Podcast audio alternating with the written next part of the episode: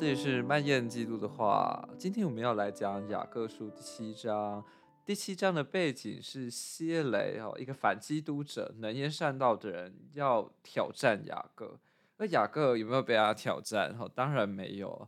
第五节我很喜欢他说的话，他说：“尽管我接受了许多启示，也见过许多这方面的事情，他还相信他能动摇我的信心。”我确实见过天使，他们施助过我，我也不时听见主的声音，以真实的言辞对我讲话，所以我绝不会动摇。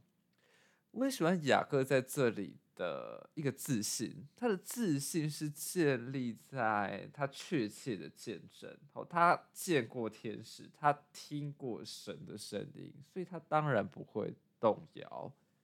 我其实很喜欢他这边隐隐的对希雷有一种嘲讽的语气哦，就是说，尽管我有许多启示，他还相信他能动摇我的信心，他还相信，他居然相信他能够动摇我的信心哦，就是这个东西是用我亲身得到的启示，我要我的肉体、我的灵魂，甚至我的一生。去获得的知识，那你居然以为你可以靠一些逻辑、靠一些诡辩、靠一些语言的技巧来击倒我这个东西？哦，我我有时候在传教的时候也会有这种感觉哦，因为传教士都会遇到一些比较极端的无神论者哦，他们可能就是想要跟你辩，他们也懂圣经，他们想要用一些。语言的诡辩来告诉你，你信这些东西很愚蠢，或者是这些东西不是真的。我说在想，嗯，你会不会太小看一个信徒所拥有的见证，或者是他对信仰的情感这些东西了？就是。我会觉得不是被冒犯，而是觉得你会不会太天真了？就是我的东西是我用我的经验、我的肉身、我的灵魂去得到的。那你既然以为你可以透过言说，透过因为你很会讲话，而就能够威胁到我，我会觉得这当中有一种虚妄的天真在里面。对不对？我有时候很难想象那种无神论者，就是觉得这一切的东西都是好像是某种人类的痴心妄想嘛，或者是宗教是哦人在一种自我安慰，或者是甚至精神有一点异常的状态下宣称的东西。哦，但是你知道这个世界上有多么多人在宣称自己拥有一些神秘经验吗？哦，但是不只是基督徒，有太多人都曾经可能从大自然，从哦从宗教，从艺术作品，从呃可能为人父母的任何时刻去感受到某种神圣经验。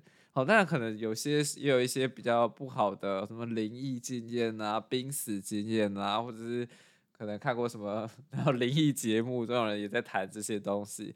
哦，当然很多东西我们不。尽信，就有些东西不见得可靠哦。但是我会觉得说，去宣称这一切都没有，然后只相信某种理性科学看到得到的东西，这会不会反而是一种不理性，反而是一种很天真、很虚妄的一件事情呢？哦，我会有这样子的的感觉哦，不是被冒犯，而是。你未免太小看信仰这回事了，你未免对你自己相信的东西有点太自信了一点了。哦，那我喜欢雅各他在描述他得到的启示。哦，他说我确实见过天使，我不时听见主的声音。哦，我觉得这两种见证我们都需要拥有，一个是确曾见过。哦，这种见证很少，但是我们有时候确实会有一些比较强烈的心灵的撼动，哦，比较关键、独特的一些灵性回忆，哦，那些我们可以说我们确曾见过什么什么，好，而且大部分的见证当然不是以一种宏大的方式出现的，大部分的见证都是很小的，可能是你每天研读经文的时候获得的，可能是是你每周。来参加圣餐聚会、来圣殿的时候得到的哦，不时听见。我觉得这两种见证，这两种属灵经验，都是会在圣徒身上发生的。一个是比较大的、难忘的，让你宣称你确曾见过；哦，一种是经常发生的、比较微小的、日常的。好，你可以说你不时听见。好，那确实就是这这些属灵的经验，让我们绝对不会动摇。哦，所以。你知道，从雅各他如此自信、如此坚定的一个信仰的宣称，反过来我们就看到希雷的语言是多么的空洞、多么的薄弱。哦，有一句话叫“事实胜于雄辩”，我相信这句话。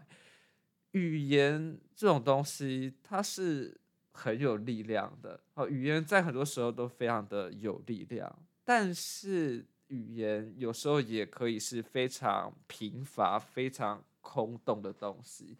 当这个语言完全只是建立在逻辑、建立在诡辩、建建立在修辞的技巧，而没有真实的情感经验在里面的时候，那个语言其实是空的。它看起来很华丽，但是它其实没有任何的力量。